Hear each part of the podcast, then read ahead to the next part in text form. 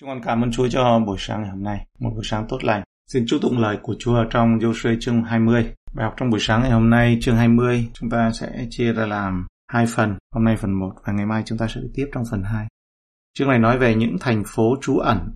Phần A, Đức Chúa Trời ra lệnh chỉ định 6 thành phố để ẩn náu. Câu 1 đến câu 3, Đức Giê-hô-va phán cùng Joshua rằng Hãy truyền cho dân Israel mà rằng, hãy lập các thành ẩn náu mà ta đã cậy môi xe phán cùng các ngươi, hầu cho kẻ sát nhân vì bất ý giết ai có thể trốn đó được. Các thành ấy dùng cho các ngươi ẩn náu khỏi kẻ báo thù huyết.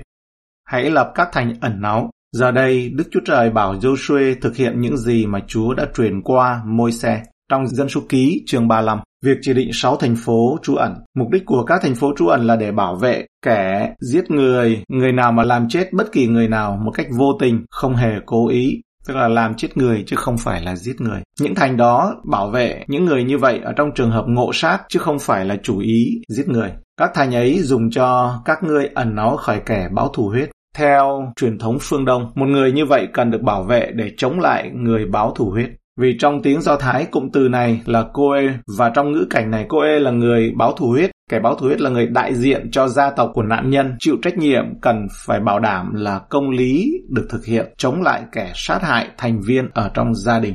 Và Đức Chúa Trời sốt sắng đảm bảo rằng những kẻ giết người sẽ bị trừng phạt tại Israel trong thời cổ đại đó, ở trong nền văn hóa đó. Và trách nhiệm cuối cùng đối với công lý thuộc về Coe là người báo thù huyết ấy, là gia tộc hay gia đình chỉ định người đó để thi hành cái trách nhiệm này. Ở đây thì chúng ta thấy về sự báo thù mà phương Đông ở nơi chúng ta, đặc biệt là trong gia đình, sẽ có cái sự báo thù nó truyền từ cha sang con. Một phần nó nằm ở trong này. Khi máu vô tội đổ ra, ấy, khi mà dựa trên là mắt đến mắt răng đến răng, ấy, hễ mà làm đổ huyết thì sẽ bị làm đổ huyết lại theo cái nguyên tắc. Bởi vì cái hình phạt tử hình có từ sáng thế kỷ, chương 9 câu 6. Hễ kẻ nào làm đổ máu người thì sẽ bị người khác làm đổ máu lại, bởi Đức Chúa Trời làm nên người như hình của Ngài. Quyền sử dụng gươm để hành quyết của chính quyền nhà nước cũng được nêu trong Tân ước Roma chương 13 câu 3 câu 4.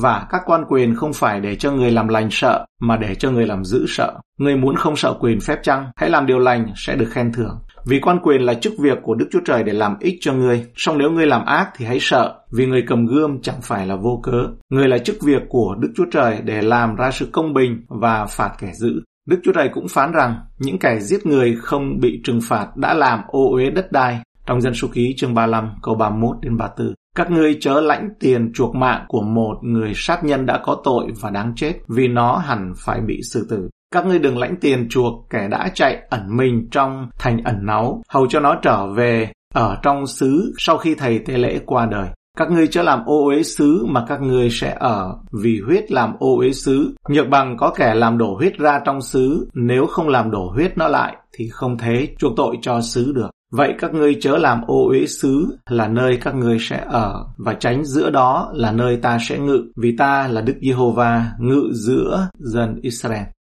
Đất nước của chúng ta, nước Việt Nam của chúng ta ấy, sẽ bị ô nhiễm bao lâu bởi những vết nhơ của những vụ giết người mà không bị trừng phạt. Máu vô tội đã đổ ra nhiều như thế nào qua biết bao nhiêu là thế hệ. Theo như báo Cổng Thông tin Điện tử của tỉnh Tuyên Quang đưa tin ngày 4 tháng 12 năm 20, viết rằng theo thống kê từ năm 2015 đến nay toàn quốc xảy ra gần 7.000 vụ án giết người, làm hơn 6.100 người chết, Báo Tuổi Trẻ.vn ngày 26 tháng 10 năm 20 thì ghi rằng so với năm 2019, hầu hết các loại tội phạm nghiêm trọng trong năm 2020 đều giảm. Tuy nhiên, một số loại tội phạm lại tăng như giết người, hiếp dâm.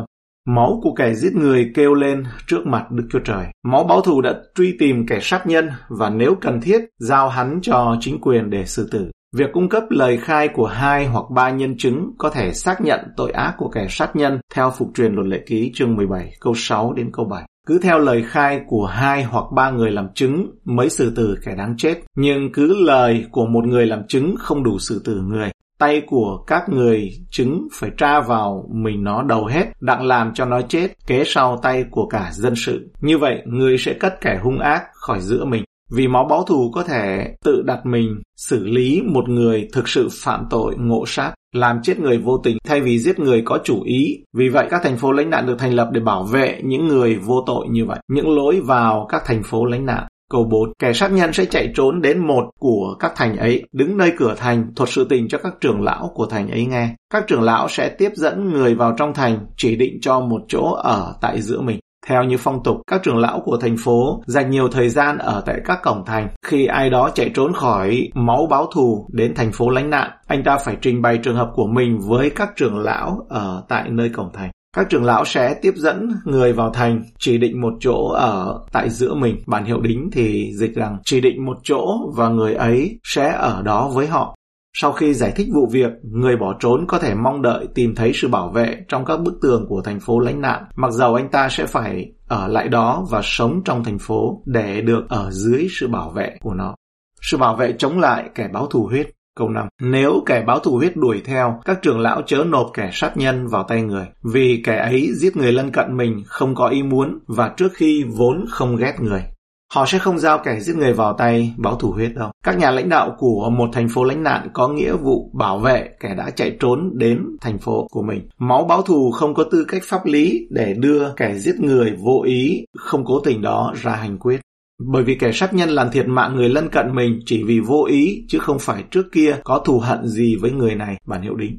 Israel có một hệ thống luật pháp phức tạp mà các phán quyết thường dựa trên định ý và sự xếp đặt trước theo luật tự do cho kẻ giết người. Câu 6. Người phải ở trong thành ấy cho đến chừng chịu đoán xét trước mặt hội chúng, cho đến chừng thầy tế lễ thượng phẩm đương chức qua đời. Kế đó kẻ sát nhân sẽ trở về vào thành và nhà mình, tức là thành mà mình đã trốn khỏi. Để được bảo vệ chống lại kẻ báo thù huyết, kẻ giết người phải ở trong các bức tường của thành phố, nơi ẩn náu cho đến khi trường hợp của anh ta được chính quyền xét xử thích hợp và đầy đủ và cho đến khi vị thầy tế lễ thượng phẩm đương nhiệm qua đời.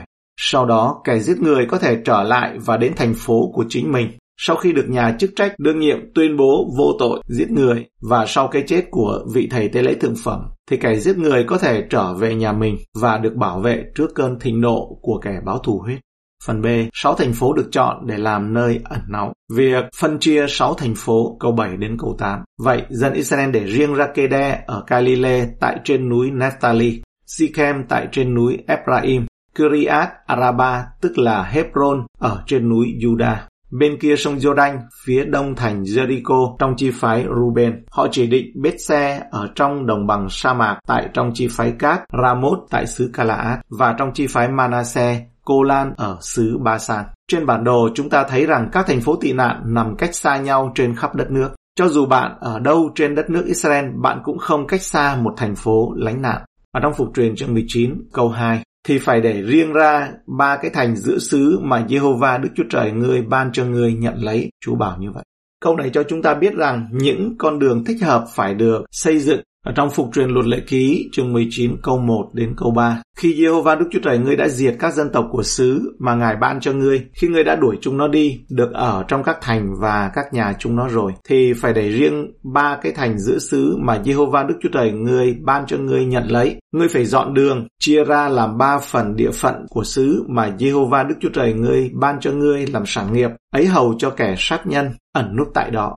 Điều này cho chúng ta biết được rằng những con đường cần phải dọn sạch làm cho quang đãng, phải được xây dựng và những con đường đi đến những thành phố ẩn náu này phải được bảo trì để cho được thật là thuận tiện. Cái thành phố ẩn náu này ấy mà để dành cho cái người làm chết người không cố ý sẽ không có được thuận lợi cho họ nếu như họ không thể nhanh chóng chạy kịp thời đến đó được.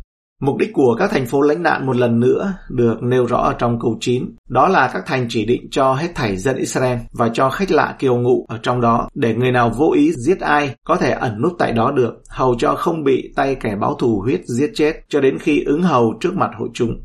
Các thành phố lánh nạn không chỉ vì lợi ích của người Israel mà còn cho khách lạ kiều ngụ trong đó. Công lý của Đức Chúa Trời áp dụng cho tất cả mọi người mà không phân biệt đối xử. Các thành phố của nơi ẩn náu như một bức tranh về Chúa Giêsu. Trong nhiều lần, Kinh Thánh áp dụng bức tranh về thành phố ẩn náu này cho những người tin Chúa tìm nơi nương tựa. Thi Thiên 46 câu 1 Đức Chúa Trời là nơi nương náu và sức lực của chúng tôi. Ngài sẵn giúp đỡ trong cơn gian truân. Hơn 15 lần khác, các thi thiên nói về Đức Chúa Trời là nơi nương tựa của chúng ta. Hebrew chương 6 câu 17 đến 20. Đức Chúa Trời cũng vậy, muốn càng tỏ ra cho những kẻ hưởng lời hứa biết được ý định Ngài là chắc chắn không thay đổi thì dùng lời thề. Hầu cho nhờ hai điều chẳng thay đổi đó và về hai điều ấy Đức Chúa Trời chẳng có thể nói dối mà chúng ta tìm được sự yên ủi lớn mạnh là kẻ đã trốn đến nơi ẩn náu mà cầm lấy sự trông cậy đã đặt trước mặt chúng ta. Chúng ta giữ điều trông cậy này như cái neo của linh hồn, vững vàng bền chặt thấu vào phía trong màn, vào trong nơi thánh mà Đức Chúa Giêsu đã vào như đấng đi trước của chúng ta, vì đã trở nên thầy tế lễ thượng phẩm đời đời theo ban Melchizedek. Điểm giống nhau giữa những thành phố ẩn náu và nơi ẩn náu của chúng ta ở trong Chúa Giêsu là Thứ nhất, cả Chúa Giêsu và các thành phố ẩn náu đều nằm trong tầm với của những người khốn đốn, khốn cùng. Những thành này ấy, không có ích lợi gì, không có ý nghĩa gì, trừ khi những người trong hoạn nạn đó có thể tìm đến nơi ẩn náu được kịp thời. Thứ hai, cả Chúa Giêsu và những thành ẩn náu đều mở cửa cho tất cả mọi người, không chỉ người Israel thôi. Không ai cần phải sợ rằng họ sẽ bị quay lưng lại với nơi ẩn náu trong lúc cần thiết. Thứ ba, cả Chúa Giêsu và các thành phố ẩn náu đều trở thành một nơi mà những ai cần kíp khi bị hoạn nạn sẽ đến đó và được cứu sống. Bạn đã không đến một thành phố tị nạn lúc mà mình cần mà chỉ để đi tham quan. Thứ ba, cả Chúa Giêsu và các thành phố ẩn náu đều là sự thay thế duy nhất cho người đang cần nó. Nếu như không có biện pháp bảo vệ cụ thể này, họ sẽ bị tiêu diệt và máu vô tội sẽ đổ chồng chất lại trên máu vô tội. Thứ tư, cả Chúa Giêsu và các thành phố ẩn náu chỉ cung cấp sự bảo vệ ở trong ranh giới của những thành đó mà thôi. Nếu như nạn nhân đi ra ngoài, đối tượng đó đi ra ngoài thì đồng nghĩa với sự chết. Thứ năm, cả Chúa Giêsu và những thành phố ẩn náu, những thành phố tị nạn này, nó tự do, sự tự do hoàn toàn đi kèm với cái chết của thầy tế lễ cả, thầy tế lễ thượng phẩm. Chúa Giêsu Christ đã chịu chết để cho chúng ta được tự do khỏi tội lỗi và Ngài đã chiến thắng sự chết cho chúng ta. Tuy nhiên, có một sự khác biệt quan trọng giữa những thành phố ẩn náu và nơi ẩn náu của chúng ta ở trong Chúa Giêsu.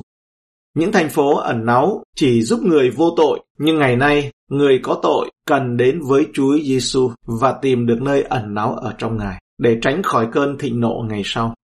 Trong sách Giăng chương 3 câu 36, Ai tin con thì được sự sống đời đời, ai không chịu tin con thì chẳng thấy sự sống đâu. Nhưng cơn thịnh nộ của Đức Chúa Trời vẫn ở trên người đó. Tạ ơn Chúa. Và một điểm nữa, trong Roma chương 4 câu 25 thì nói rằng Chúa Giêsu Christ Ngài đã bị nộp vì tội lỗi của chúng ta và Ngài đã sống lại vì sự xưng công bình của chúng ta. Ngài đã chịu chết vì tội của chúng ta đúng không? Có nghĩa là chính vì tội của con người đã đem Ngài lên trên thập tự giá. Chúng ta là những kẻ vi phạm và Chúa Giêsu Christ Ngài đã gánh chịu. Chúng con dâng lời cảm ơn Ngài. Chúa Giêsu, hôm nay chúng con học được rằng Chúa Giêsu Christ Ngài đến để chấm dứt sự báo thù và chúng con cũng hiểu được rằng đó là sự báo thù thuộc về Chúa là bởi vì ở trong Chúa Giêsu thì Ngài Chúa là đấng làm sự báo thù. Chúa là đấng làm chọn luật pháp và giao lên cho Ngài. Chúng con dâng lời cảm ơn Chúa vì điều răn dạy này.